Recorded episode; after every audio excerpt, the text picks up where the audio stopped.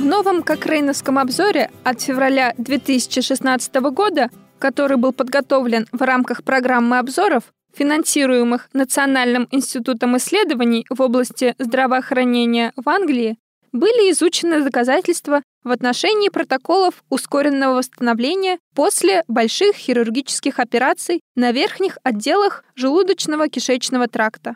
Камиля Басырова из Казанского федерального университета перевела текст подкаста на русский язык и расскажет нам о результатах этого обзора.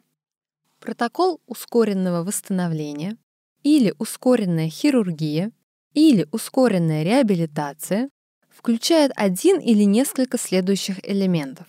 Обучение пациентов до операции, обезболивание во время и после хирургического вмешательства, ранняя мобилизация после операции, введение пищевых добавок, питание через рот или назогастральный зонд вместо парентерального питания. Протокол направлен на уменьшение стресса, который пациент испытывает в результате хирургического вмешательства и оказание помощи пациентам в более быстром восстановлении. Это может привести к более ранней выписке из больницы и ускорить возврат к нормальной активности.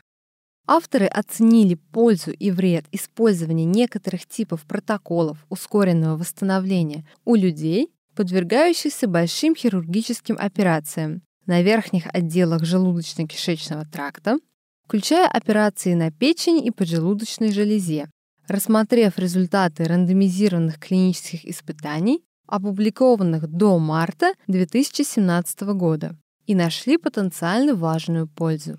Критериям включения в этот обзор соответствовали 10 исследований, и один или более исходов оценили у чуть более одной тысячи участников из 9 испытаний. Единственной проблемой со стороны здоровья у большинства участников испытаний было состояние или заболевание, требующее проведения хирургического вмешательства.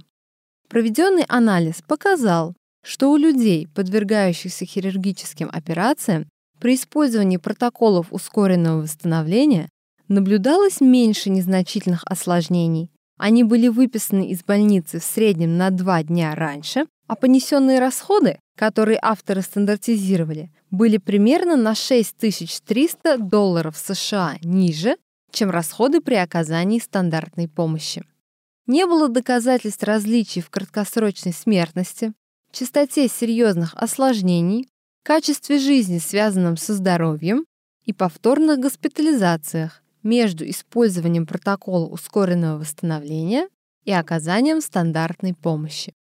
Однако остается неопределенность из-за того, что качество имеющихся доказательств в основном плохое, и из-за того, что в испытаниях, проведенных на сегодняшний день, не сообщали обо всех клинически значимых конечных точках.